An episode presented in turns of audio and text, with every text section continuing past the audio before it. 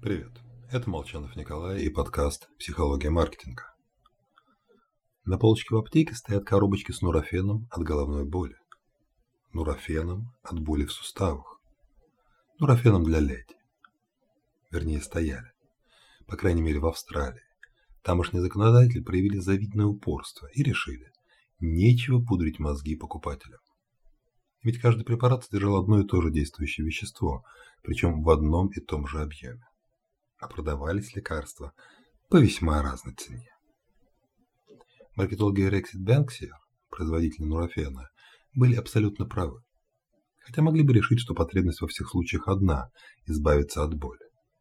Только это со скучной химической точки зрения ибупрофен помогает одинаково. А для конкретного покупателя боль в животе или мигрень – совершенно разные виды боли. Даже с точки зрения обыденной логики, болит ведь в разных местах. Так что попадание именно в мой тип боли повышает доверие к препарату.